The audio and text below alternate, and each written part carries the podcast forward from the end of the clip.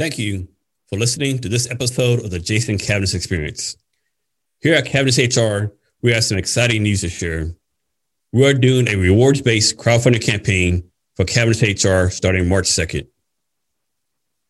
We are doing this rewards based crowdfunding campaign to continue the build out of Cavness HR. Our rewards include Cavness HR t shirts, social media outreach for your company, ebooks, webinars, and more. You can go to the Cavness HR Indiegogo link at https colon backslash backslash cavnesshr.co slash crowdfunding to donate and for more info. Thank you for your time today and remember to be great every day.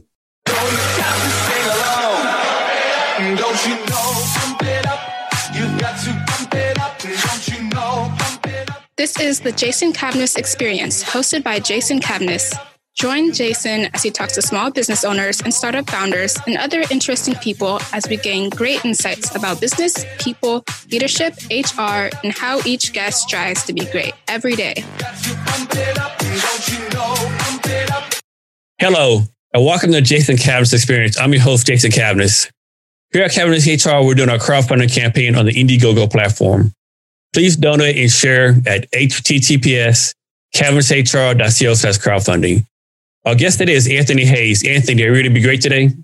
Yeah, absolutely.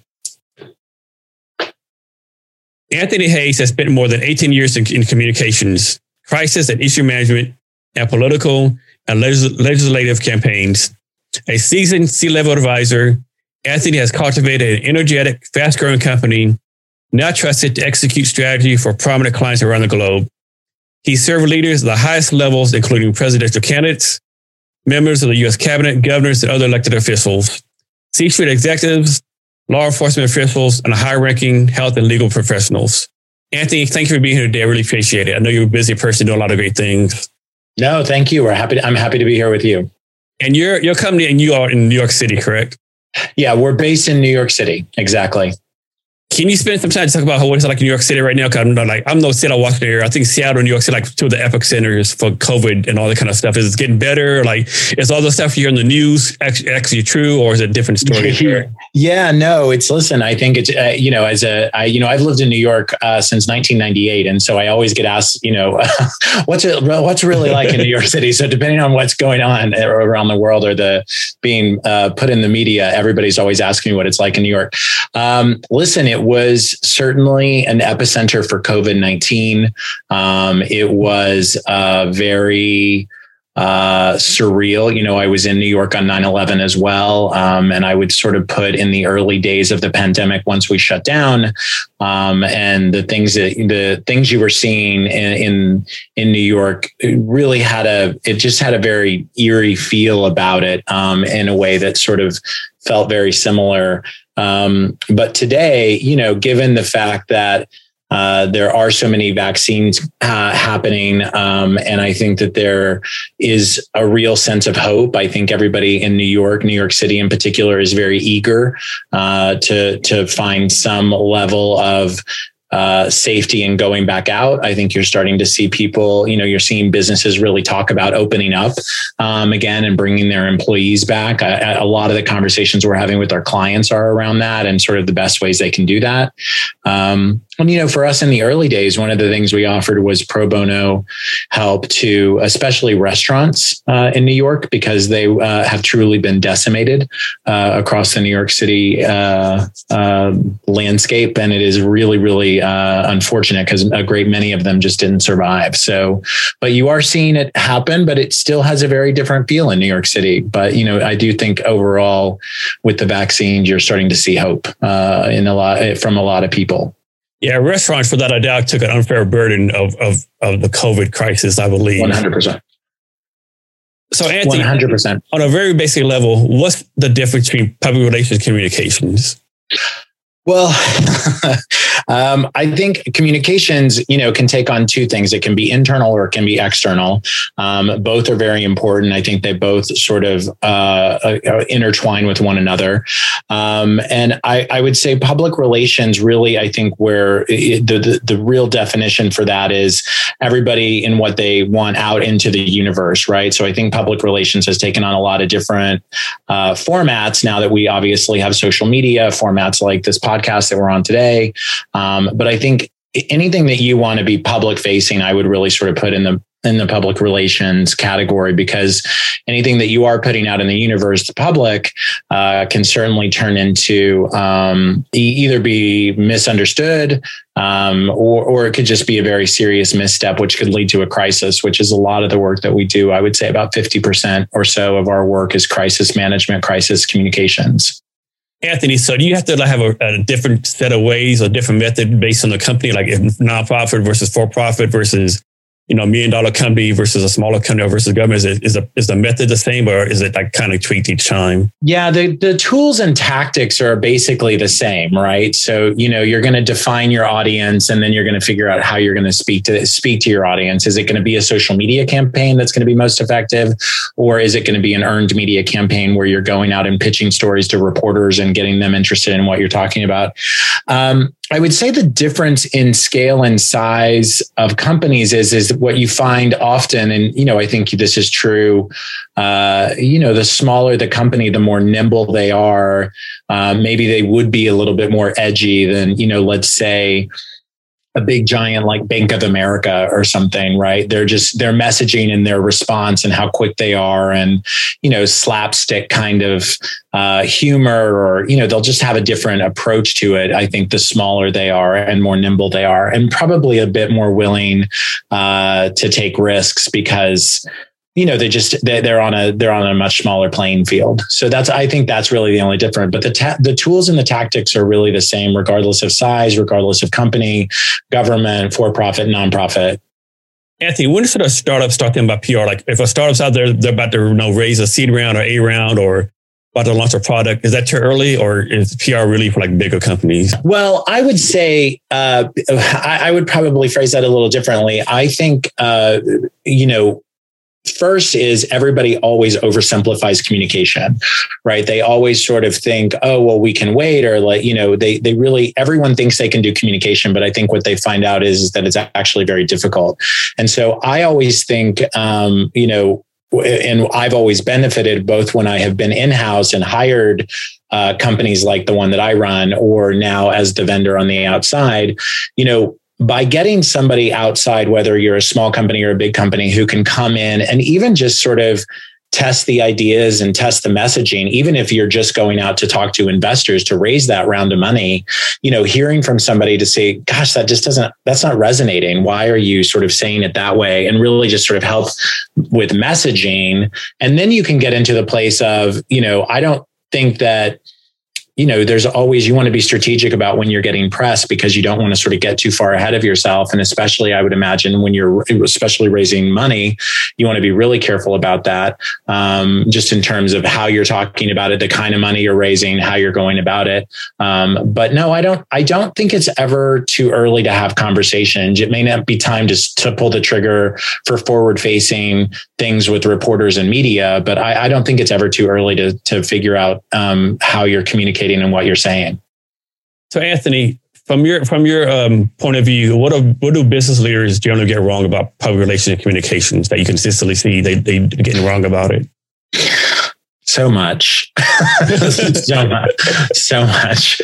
Um, and I, I don't think they mean to, right? Like nobody want nobody when you see situations where someone is having a misstep or they've gotten something wrong no one was sitting in a room and thought, gosh, let's really screw this up. Right. Like no one, no one meant to do that. So I, I, I, I have a lot of empathy for communicators that work in house and, and because I've, I've done both. Um, I think the biggest thing is, um, I think again, oversimplifying communication and really not taking the time to think things through make sure you do have you do sort of test out your messaging with a diverse group of people to make sure that it's it's understood. You know i i managed media and communication for the port authority of new york and new jersey which is a large agency in new york that manages all the bridges tunnels airports uh, owns the world trade center and was a part of rebuilding the world trade center after 9-11 works for two governors and we would often get called in, the communications team, we would get called in minutes before there was this really big complicated announcement about policy or you know there was a problem at a bridge with an engineering thing and the engineering thing was actually super complex but we would have to break it down pretty quickly so that the general public could understand it but i think the biggest thing is just people wait too long to bring in their communications teams. Uh, you know, the C suite uh, has an incredible idea and it is an incredible idea, but I think they've oversimplified how they're going to message it and how they're going to communicate it. Can you go more detail why it's important to run any communication past a diverse set of eyes and ears? Yeah, well, listen, it, I think that what you're going to get is, you know, I I as you know I write a lot for a living and I also edit a lot and read a lot and I, I would say that the more that I have other people read my stuff, the more the more that we're sort of testing messaging across different groups, it helps you be um, and and develop a message that is going to resonate with more of your audience. Right? The, the we live in a diverse world, and I think making sure that you are going across different audiences um, and that it is a diverse group, that you have tested it with women, that you have tested it with you know whether it's black employees or black people or people of color or LGBTQ, like you want to try to have as many voices, especially given the sensitivities of the communication space that we live in today. I think everybody is trying very hard to well, I'd like to say everybody is. I'm not sure if that's entirely true, but I think there's an effort um, that people are making. And sometimes I think there could be some awkwardness in what might be an ally moment uh, to support something. Um, and and i just i think that sometimes they go too quick with the message and maybe hadn't checked in with people. So i just think it's you you always benefit the more people that you have that you know don't look and sound like you. Uh, it's always true. Always been true. So anthony before i started doing podcasts and have my own company i would always like hear people speak on tv and they would say like something like pretty stupid right and they always say, "Oh, I misspoke." I always think to myself, "You didn't misspeak. You meant to say this." But now I realize there is such a thing as misspeaking. If someone misspeaks and says something like they totally like totally out the ordinary, like really messes up, how what do they need to overcome to this? Did this just go and do another press conference, own up to it, or what should they do? Yeah, it depends on the scale, right? Like, you know, I think similar to just to use the example that you just used, I think if, you know, if you are on TV or even in this example, you know, I may misspeak or you may misspeak. And I think we can, uh, as we say, clean it up, you know, clean it up right now. And i could just sort of say very openly like oh my goodness let me let me start that over. I'm misspeaking and and i know i'm i know i'm not saying this right and i apologize right? So you could just immediately own it in the room. So and even if you're on camera or doing a press conference you know it's very common to just like stop and simply say I, I apologize. I misspoke. Let me take that again. And everyone really, I would, I, you can't say everyone, but a great majority of people understand getting tongue tied. There's a difference in getting tongue tied and then just saying something that is completely egregious that you know you shouldn't have probably said in the first place uh, in a public setting. And then to the bigger scale of it yeah you may have to do um, either a press conference or an interview and do you know what we call the mea culpa moment of you know i was completely wrong. I made a mistake. I should never have said that you know those kinds of we've all seen those kinds of things. So. So anthony um I, I believe you, your company recently won an award in something called PR Week. Can you talk about that? Yeah, no, we're super. I appreciate you asking because we're, um, you know, as a small firm, we're super jazzed about that. We uh, did work with Times Up Now, which was doing work uh, in New York State, specifically around uh, increasing the statute of limitation for a sexual assault victim to bring uh, bring a an allegation, I guess, a crime and report a crime, and so therefore it increases the amount of time because you know any any sexual assault survivor who goes through that it may be hard to sort of to either a understand that it happened because the trauma you know there's any number of reasons that it may take time to bring the charges forward. So they they times up now hired us to sort of go up into albany with them and really go through a legislative campaign and really help them with that. And uh, we were so proud to support them. And pr week uh, just had their uh, pr awards uh, that went across a, long, a whole range of um, categories, and we were uh, selected as uh, an honorable mention for best in public affairs for 2021 for that work with Times Up Now. And both because of the work and just because we're a small firm, we were super excited about it. That's, that's very good news for you. Congrats on that, Anthony. I know, Thank I know you, you're proud of your people. Know a lot, a lot of hard, I know a lot of hard work went it, when it does that. A lot and a, and a, a lot of incredible people and a, and a great partner. Like we were really proud to work with them. So uh, it seems like you're coming in, you do a lot of what I call crisis media relations. Is that, Yes. something, is that just something your firm specializes in, or you just something you just like to do, or how did that come about? Uh, I think just because of my background, I have always been in crisis. Um, so I think that um, just my work has always been really fast paced and crisis driven. Um, whether you're talking, you know, presidential campaigns, which is just sort of a constant day of just like a, a blinding amount of, of, of crisis management, um, as well as my time at the Port Authority of New York and New Jersey. And I've worked on legislative campaigns. Just everything has always been very timely and rushed um, and can change on a, on a dime, so to speak. And uh, we, we do quite a bit of that work. So it's just, I've really cut my teeth as a communicator in crisis. How does one become a PR person? Is it you need a certain type of degree, certain type of background? You just luck into it. Like how, how does that come about? Yeah, I have a political science degree from the New School in New York, um, and and there definitely are degrees. I I did not have one. I don't think I originally sort of knew I would grow up to be, um, you know, a PR communication person, um, but I do. I I have realized it is sort of a, a skill set. I think you have to have. Um, a storytelling skill set.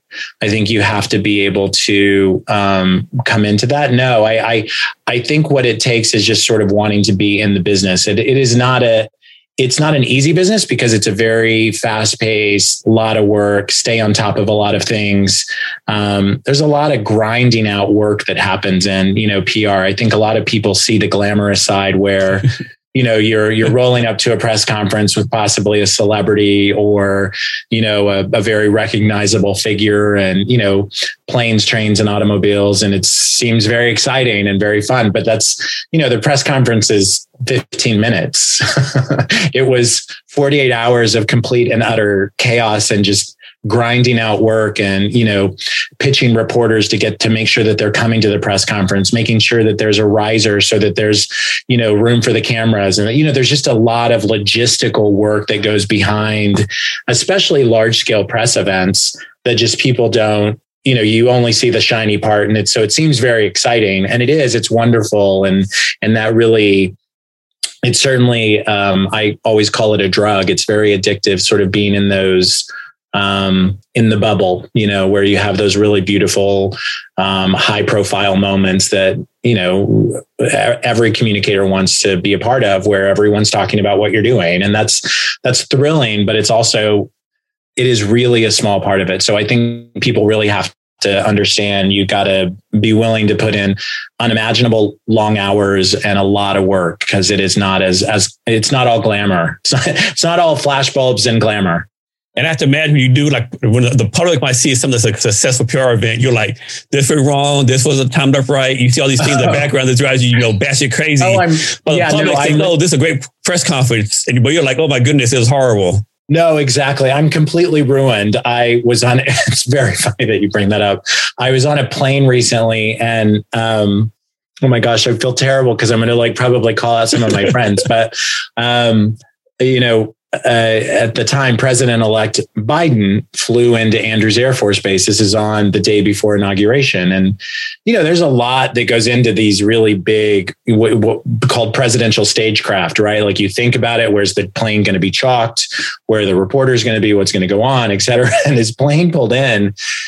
And for some reason, there was another plane tail sticking up out of the What? shot. And I just, and I, I was on a plane traveling somewhere and I saw it in this little screen on the back of someone's seat. And I like pulled out my camera and I scroll, you know, and I scrolled in and took a photo of it and I sent it to someone. I was like, see, this is what I mean. This is what I'm talking about when I say like it's there's a lot of like things you think about. And, you know, I'm sure and this is the other challenge with these really big press moments is there's only so much you can control, which is, you know, true with life. But I'm sure they probably sweated the small stuff and thought about that plane arrival for days. And then somehow a plane was there. and they there's probably nothing they could have done about it. Right. So I'm sure they sweat the details on that. But you do when you do this kind of work. And um, especially a, uh, a, shout out to all of the people who do that that kind of work in particular. It's it's so hard and and and it really is an enormous amount of work that goes behind it for these moments that you see and everyone else is like oh that's wonderful but we're ruined. I can never watch things normally anymore. So. Anthony, how much is your time spent up, you know, quote unquote, managing other like media people and journalists and newspaper people? Oh, that's interesting. It's a good question. I mean, I'm I'm lucky that I have a great team of people who are also good at that. So, um, you know, as the business has grown and we've gratefully um, added on um, less of that, but but I I would say, I don't know, solidly 25 30% of my day and some of it is just I, you know these are i've been doing this for years so these are my friends. So sometimes it's you know it's in business of information. So sometimes we're just gossiping over text. But um yeah i would say a good 20 30% of my day my guess is uh, you know my team is probably more than me but um uh, there's a lot of reaching out, talking, understanding, especially if you're shaping and working with somebody to help uh, put a story. If you're working with a reporter on a story, and you know, making sure they have all the facts they have. You know, if they need to talk to someone on background, there's a lot of logistics that goes into just sort of shaping what you might read in uh, the Wall Street Journal or New York Post or or you know New York Times. Uh, it, it, it doesn't just happen. You know, there's a lot of coordinating that goes on. So I have to imagine there's a lot of like intertwining, uh, you know, uh, intermingle of business, friends, life. How do you make sure you keep that separated like you need to, or is it just like one one big, you know, mixture of you know business and life and friendship, and it just I don't know. separated? I don't know. I, my guess is it's just a big mess. Um, but no, I do. I mean, I am very, I, mean, I am a very structured person just in terms of you know times that i wake up things that i do. So i do feel very good about making sure that i have personal time and things like that. But um, you know i like what i do for a living. It's a lot of fun. And i i would say i even even the times where you know a, a reporter and i might be in the middle of a contentious back and forth you know i think there's a lot of respect. Um, uh, uh, at least on my side. They, they may not respect me. Um, there's a lot of respect on my side for them and what they have to do because the business of media is just a very different world. And so I, I, I have a, a very good time doing what I do. So it doesn't feel too much like work. Um, even though, you know, I, I uh, have been known to, you know, get up and leave dinners just because I had to start working again. So. And you've been doing this for around 18, 20 years? Yeah, yeah, yeah, yeah. yes. What, what, are, what are some ways, both I would say both pro, good and bad, that the, the, the landscape has changed in PR communications and media? Ooh, um, you know, good. I would just sort of say the simplicity of you know texting. I just the the the the you know it cuts a double edged sword. It cuts both ways, right? The fact that we're always available and the fact that we're always available is both good and terrible.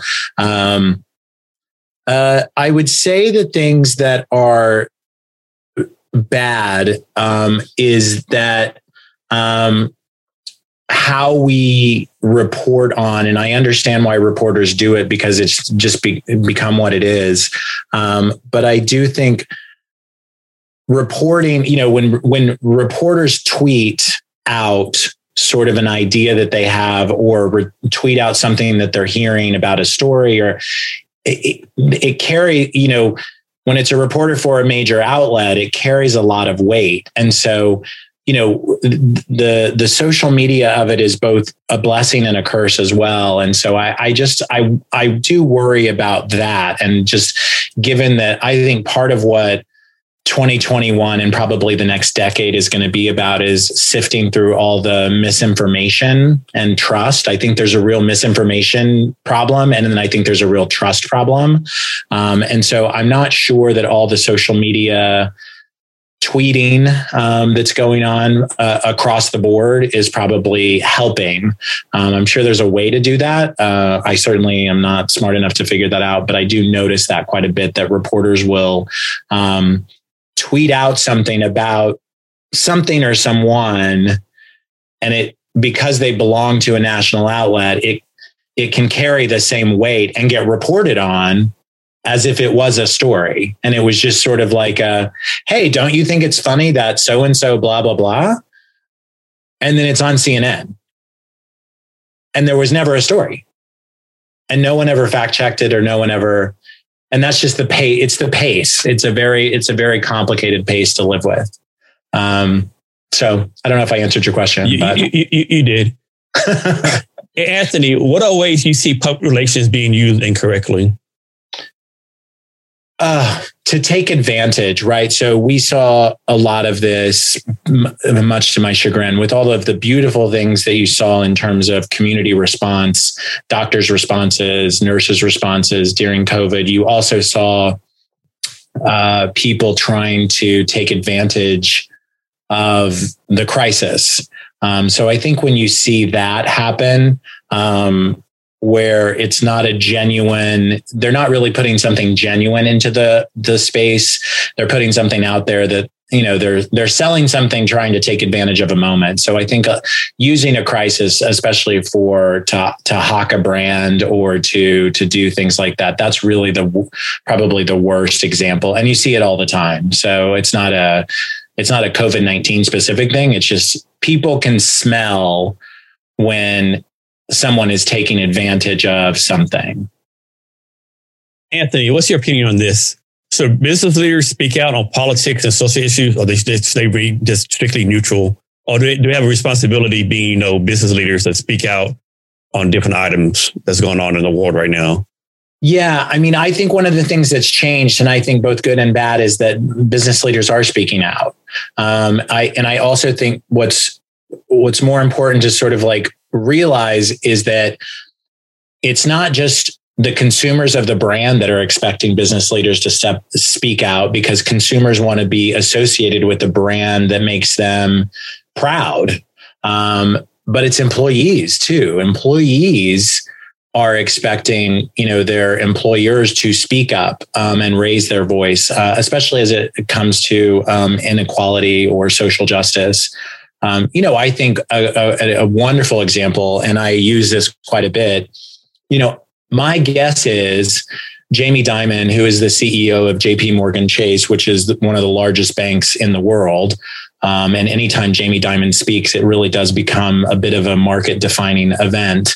Um, and he, uh, a few days before the 2020 election, I think because everybody was so concerned about the results of the election, sent an internal email to his staff saying, listen, regardless of the results of the election, we all need to come together. We need to move forward.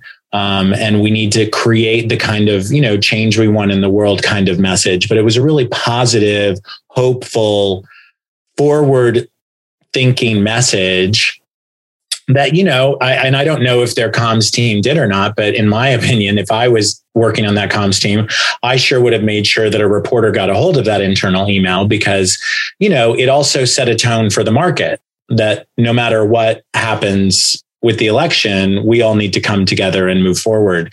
And so no i don't my i don't know jamie dimon just to be clear to all the listeners or have a, any contract with them but my guess is they would never want to be speaking out before a presidential election. I, I, would imagine he wouldn't want to be. I imagine he would like to just be doing his job and servicing the, all the customers that they have, you know, around the world. But in the world we live in, I think there is absolutely um, an expectation, and I think um, doing it in an authentic way is the most important thing, uh, and and sticking to what you you know, staying finding the right way to speak out about it so that you're staying in your lane and not sort of turning into something that you're not. You're you may not be an expert on, you know, equality for women or LGBTQ or social justice. So, so you can speak out about your values because I do believe, obviously, that every crisis is an opportunity to share about who you are. Um, and that's what I think leaders should do. They should they should view all all these bumps in the roads or opportunities or crisis. I think they should view it as an opportunity to speak out. So I'll make this number up. Maybe maybe 10, 15, maybe 20 years ago, like you really didn't know who a CEO of a company was. Of course, you knew who Steve Jobs was, you know, Bill Gates, but most CEOs didn't know who they were, right? Nowadays, I'm like, of course, everyone's not like Gary Vaynerchuk. He's probably an extreme example, but more CEOs are being like, I won't say forced, but, you know, made to be more like Gary Vaynerchuk, more be public facing, public speaking. The CEO role and the company role is pretty much one of the same now. Is this a good change, bad change? Like, how does this come about? And what do you think about that? I'm not sure if it's good or bad. I just think it sort of is. And I think it's, it goes to the point of, you know, because of that, I do think, you know, C suites have to really wrestle with how they want to do that. You know, some, some CEOs are very good at it. Um, some aren't. Um, you know, and I think it's important that uh, they that they spend the time on you know, one of the biggest pieces of advice we're always giving people, especially before they're going to give a speech or a media interview or is write something is you want to prepare. And I think a lot of times people think they can sort of, you know, we've seen this um, in a couple of instances where people think they can just jump up on the panel and not really sort of go through you know who else is on the panel with you? You know what are the topics? You know what are the questions you, that they think are going to be asked? You know uh, and, and also sort of do a little mock you know back and forth with your team because you know similar to what we were talking about earlier and what leads people into sort of misspeaking is you know you can have an idea of how you want to answer a really complicated question on a panel but then all of a sudden when you're speaking it out loud it's very different than thinking about it in your head. And so, you know, one of our biggest pieces of advice to people is to read things or speak things out loud because it doesn't, it changes when you say it out loud. The cadence of how you say it, you might get tripped up on a word, you know, it just, it's different. And I believe people should make sure CEOs should understand that because of the fact that they are more public now than ever and more known than ever, they have to be better at that, but they have to practice. Yes. So suppose the CEOs out there, you know, they know they got to be a public facing person. They're like kind of introverted, not really comfortable being the public speaking. Is this something they just got to get over and like train themselves to do it? Like, like you said, in practice, practice, practice. Because I'm, I'm guessing this probably shouldn't be something you head off to a VP, right? This is something as CEO you need to do yourself, right? Well, it just depends on what it is, but the bigger stuff you should you should want your C-suite out there, and you should want them out there speaking. You can always pass stuff off, um, but the reality is, um, you know, some CEOs do, and they just and they're fine with that. But I think um, certain things require the the the the main person in charge. You know, whether whether no matter who is in charge you need to have that person speaking. And so I, I, just think that it is it is something that regardless of your personality type you can get better at. Um, you know it does require people you know listen it's that i think a lot of people have nightmares about you know showing up to give a speech you know naked or whatever the funny like scenarios are right? But the the way you do have to be brave in in terms of showing up and, and trying. And and you know i think it's also one of the reasons that I think sometimes it is very one of the things that we get brought in quite a bit to do is actually media and speaking training for people because what happens when you have an internal team, right? The CEO is used to hearing that internal team over and over again. And so sometimes it's better to just have somebody that the CEO doesn't know because that may be what the interview is like with the reporter. This, you know, the CEO may have never met that reporter. Um, so having having external people sort of run run and external people will be probably more willing to challenge the boss when the boss is not doing well um, versus the staff who has to sort of be there every day. You know, if you have somebody come in specifically to handle uh, media training and speaking uh, training, you know, they're there for that project and leave. And if the, if the boss gets pissed at them for giving them feedback, um, you know, it's not on them. Yeah, so. Yeah. Yeah, like for myself, you know, I was an officer in the army, did a lot of public speaking there. Of course, I do the podcast. You know, I do a lot of public speaking for my company and always never fails. Like 10 minutes before anything I have to speak, I get this like fear. And I think of ways to get over. Right, if I don't show up, would anyone notice? If I just have someone else do it for me, would anyone notice? Right. Then of course, then I always like work through it. Okay, let's let me do it and it's fine. Right. But every time, like 10 minutes before, I just like all these negative thoughts come in my mind. Like, you don't want to do this. You're not qualified, you know. Yeah, well, no, I think people should. I think people should always view the nerves before doing something as a good thing because it means they care, and I think it means that they want to do well. And so I think you know there's eight million ways to sort of harness that energy, um, and and really sort of you know I've seen some people go out and uh, you know in a, in a spectator way. I've seen them go out and and to give a speech and they come out and they just sort of say, Hey, I'm so uncomfortable. Um, I'm really nervous. I hope you all will bear with me. And it's a really disarming thing for the audience. The audience immediately is like, Oh my gosh, I feel your pain. And then, you know, the, everybody's listening. And so there's lots of ways that, you know, you can sort of deal with that, but it's totally normal to have that. It would be um, abnormal not to want to do well. And I think, you know, unless you're some of the, top top tier people who are always always always in front of a camera or always always always in front of an audience you know i think it it gets less and less the more you do it but you, you you're always going to have a little bit. So earlier you talked about uh, every crisis opportunity. Can you uh, go into that in more detail? What do you mean oh, by that? yeah.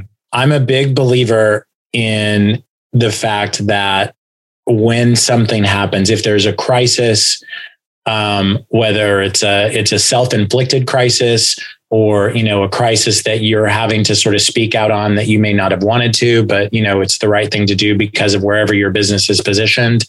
Um, it gives everyone an opportunity to speak to their values um, and to speak about who they are and to speak about what problem they're trying to solve in the world. Um, and they may have made a mistake. They need to own that if that's the kind of, you know, sort of crisis that we're talking about. But um, I think a lot of times, you know, it, people naturally get defensive. Um, and I think that what it what it always provides is an opportunity to sort of explain you know your position where you're coming from who you are you know what you believe in what your mission is what your vision is. Um, but it's an opportunity to define who you are um, one more time right? Um, and i think anytime that uh, uh, an organization or a, a, leader gets an opportunity to define who they are to define what they believe in even if it's through the lens of a crisis um, I view that as an opportunity because it, it gets it gets uh, it gives them a chance to introduce themselves to possibly an entire new group of people who didn't know them, or maybe they didn't understand what that company was about or that leader was about. And so um, I very much view it as as an opportunity, and it also um, can help take the the the rush and the uh, anxiety and the fear and all those things that happen when a crisis is happening out of it because it feels more empowering when you're talking about what you believe in. Anthony, is there any type of crisis that your company will not take on? uh, I, yeah, I mean, yes, we definitely have turned things down. Um, I don't, I don't know that I would have a specific thing because we really have, um, we get called for lots of things that lots of things. And i would say it would really be we take it on a case by case basis versus sort of like just a universal oh we never do that. Um, we don't really sort of do that. Um, it's really case by case. Okay. The next question and you don't have you don't have the answer you can't answer this it's fine. Is there a ceo out there that you can point to say this ceo is doing public relations the right way? Or he or he, this person gets it Oh yeah, I mean, I already sort of I gave my sort of big example right now. It's I, I do I have a lot of regard for Jamie Dimon and the way he's doing things. I think uh, I think you know obviously there's there's certainly moments he could have done certain things better and said things better like every leader, but like by and large, um, I think his messaging is forward looking and hopeful. Um, and I think that given uh, just the challenges that we have all experienced through the last year with COVID, and you know, uh, we obviously live in fractured political times, which is just difficult. Um, and and I think people are wanting leaders to, even if they don't know the answer, to to be hopeful and to be forward thinking and to provide vision and to provide um, a direction. And I, I think he's done a uh, done a very very good job of that. Anthony, why is building inclusivity in organizations so important to you? Oh well, as a member of the LGBTQ community, you know, I have uh, certainly experienced the years of uh, of my life where I have been butted up against inequality in in our country. Um, from you know, and I worked for the Human Rights Campaign for a number of years and worked on marriage equality um, in multiple states. Um, in Washington D.C., I worked on uh, "Don't Ask, Don't Tell" and uh, other big pieces of legislation. Uh, the Matthew Shepard Act, which uh, is the hate crimes increased uh, the hate crimes law to include LGBTQ people in it. Um, so I just have sort of been on the side of that. You know, I think it is um, very limiting. I think it's very short sighted.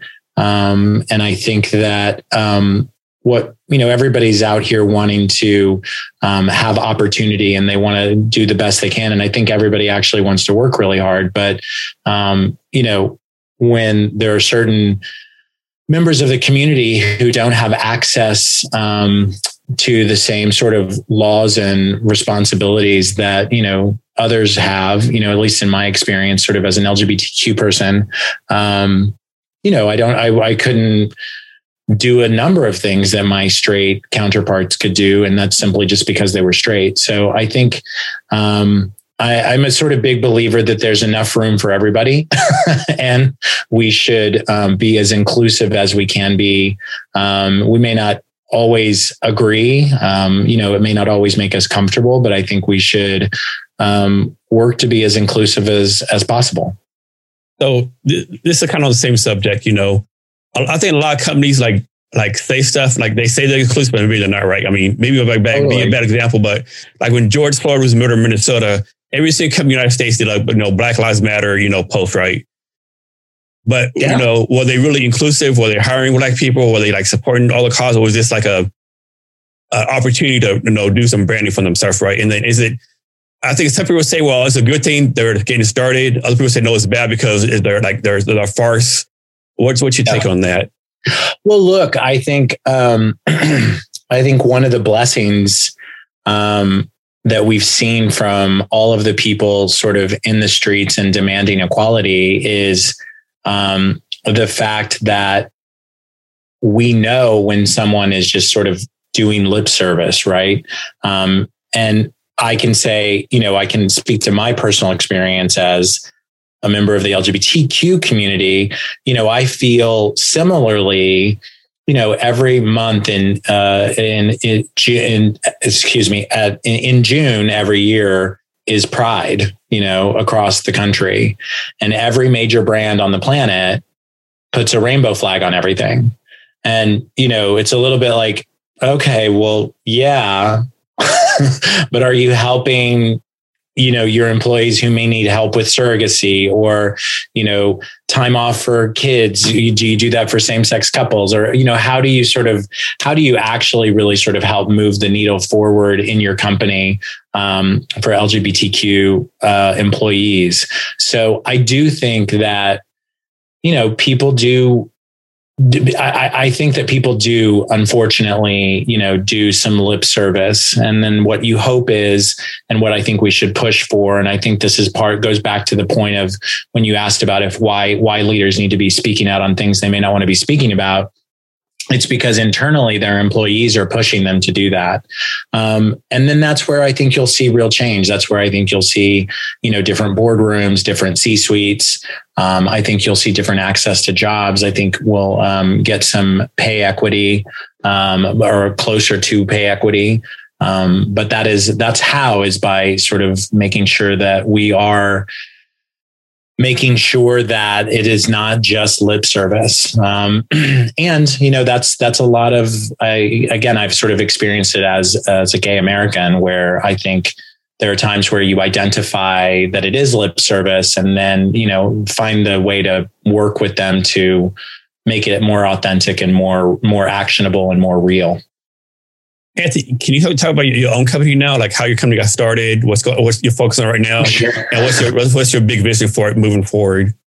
Uh, sure. Uh, so I worked on Secretary Hillary Clinton's campaign in 2016, and in November, when that ended, I started talking to a communication firm in New York City where I was about to sign on and, and join them and was talking to several people who knew me. And they said oh my gosh that's great. Let us know when you land and we, would love to have you run our communications. We'll give you a contract. And a very good friend of mine who owns her own business um, set me straight and said well, how many retainers do you need to start a business? And I was like, I don't know. How many do you need? And, you know, I had really, um, this was, I was very lucky in that all of this happened very quickly. You know, this was all happening, you know, the election was the first week of November and this was happening before Thanksgiving. And so, um, a woman called me and said, you know, we've gotten your name. Several people have recommended you. We need a somebody to run a nationwide bus tour um, on the on not repealing the Affordable Care Act, and your name keeps coming up. And I was like, oh, that sounds great. We would be very interested in that. You should hire our you should hire our firm, is what I say to her out of the blue. Um, and and she goes, oh, great, send us your contract. And I said, oh, absolutely. And I hung up, and I was like, Google contract. You know, like I was was very like so, and the Hayes Initiative was born. So, um, we are, you know, I'm very happy that I did it. It was a very difficult decision to make because, again, I, I really, I hadn't slept in a year and a half and really was not in the mindset of starting a business. And I'm, I'm really grateful to my friend Emily who uh, pushed me on that. It was definitely the right move. Um, and so, you know, we're, we're a small firm. There's uh, four four of us plus our graphic design folks, um, and then we sort of expand and contract based on what we need. Um, and so we've been doing quite a bit of expanding, which is which is great.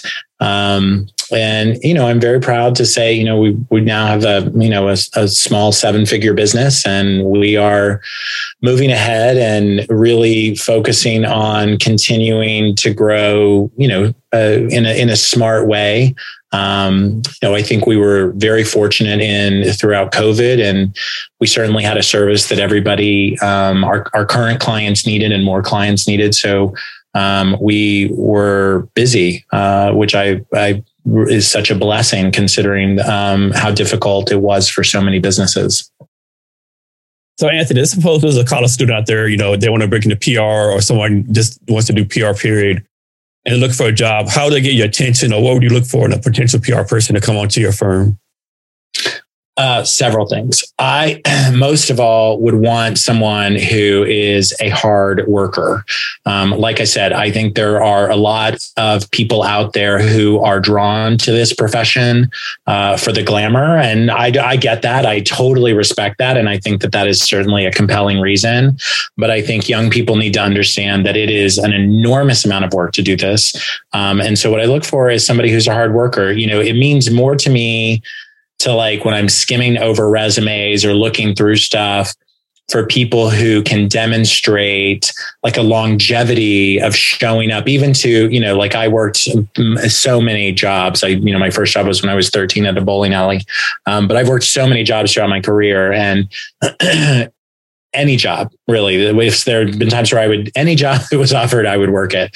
Um, and you know that ranges from starbucks to mcdonald's to whatever you know and I find I find people who, you know, worked at Starbucks while they went to college, you know, I find that a lot more compelling because that means for four years they showed up on time, they did their job, they didn't, you know, they never got fired.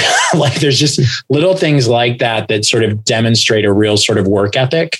Um, and I think that that is something that I look for quite a bit. And most of all, I look for, um, you know, I, I, myself can always improve on my writing as well, but I always look for people who are strong writers and editors. And I think a lot of times we um, live in a world where um, that is not the most prized thing. But I think work ethic, number one, but it is, people need to understand it is not an easy profession.